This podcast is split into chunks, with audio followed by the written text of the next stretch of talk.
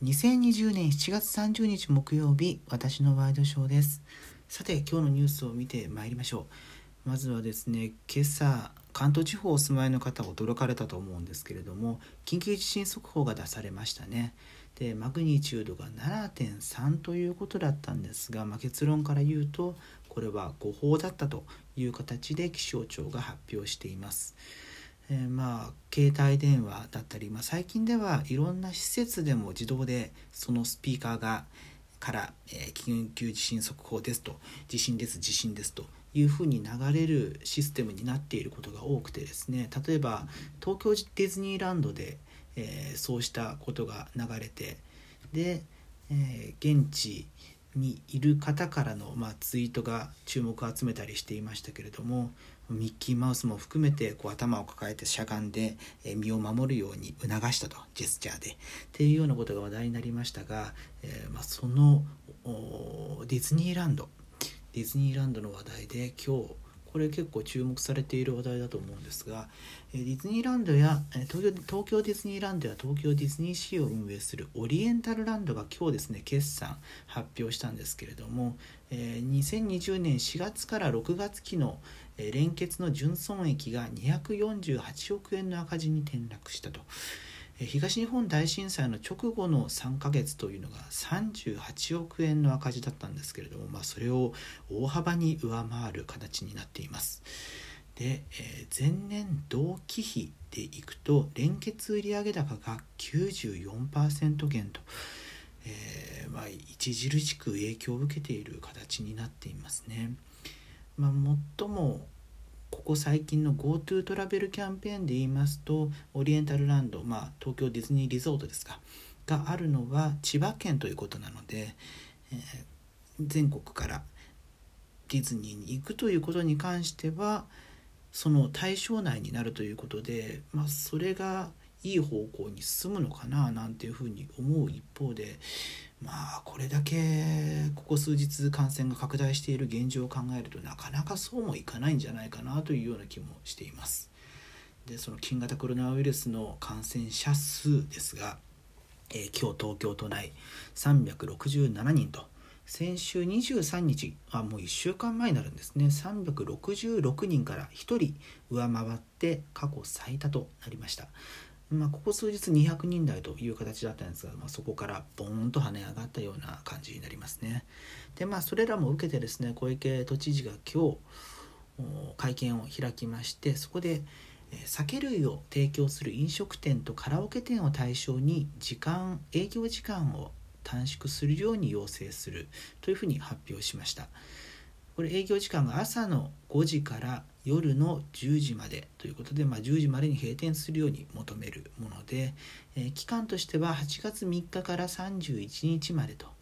え、いうことで、え、要請に応じた中小の事業者には協力金として20万円を支給するというふうにしています。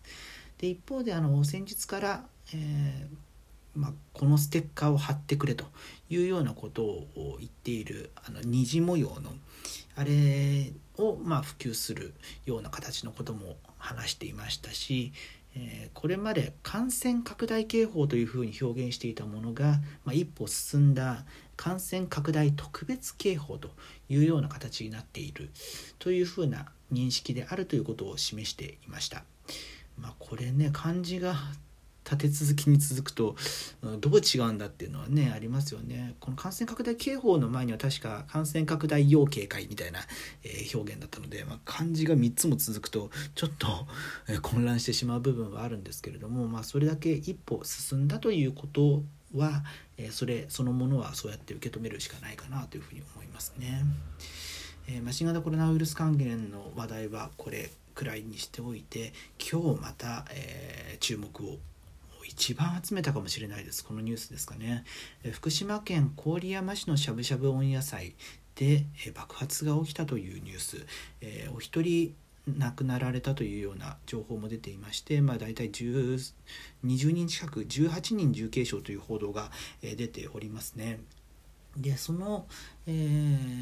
しゃぶしゃぶ温野菜を運営している企業の親会社であるコロワイドが先ほど会見を開いたようで、えその様子が各社報じられていますね今読売新聞オンラインと福島民友新聞を見ているんですけれども、えどうやら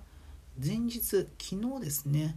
もともとガスコンロがあったものを IH 調理器に交換するために店の調理場にコンセントを増設する作業が工事が行われていたというようなことが会見で話されたようですね。で店自体は4月から休業中で21日からだから先々週ですかから改装工事が行われたと。で店で使用していたプロパンガスが漏れて爆発したとみられるというような形になっていますね。そうですねで工事うん工事業者の男性が、まあ、今朝店舗に入って間もなく爆発が起きたという形で、まあ、元栓は休業が始まる際に店長が閉めたことを確認して燃料会社も6月末にボンベを検査して問題がなかったというふうにしているということです。えー、まあ、少しずつ状況が分かりつつある感じですね。まあ、爆発が起きたというニュースこれだけまあツイッター上とか、えー、見ていますと一番最初に反応として大きかったのはあの北海道のアパマンショップの爆発事故を思い出すというような声が多かったんですけれどもあの時とはちょっと状況が違いますよね。あれはあの何て言えばいいんでしょう。室内のかうん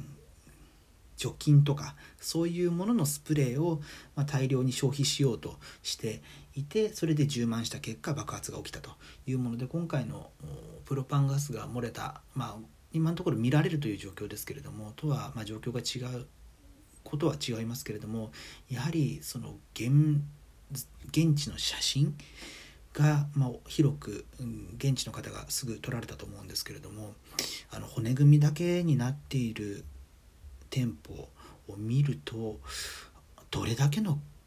大きさで爆発が起きたんだっていうのがすごく実感として湧きますよね。実感として湧くというふうに言った一方で実際にこういう爆発が起きたらどうなるかっていうのは、うん、ね、身の回りで体験してみなきゃわからないことがあるのでなかなかあれではあるんですけれども。まあ、こうした何でしょう目に見えることによるこの威力の強さみたいなことを改めて感じるような、えー、一日だったと思います。ということで2020年7月30日木曜日私のワイドショーでした。それではまた明日。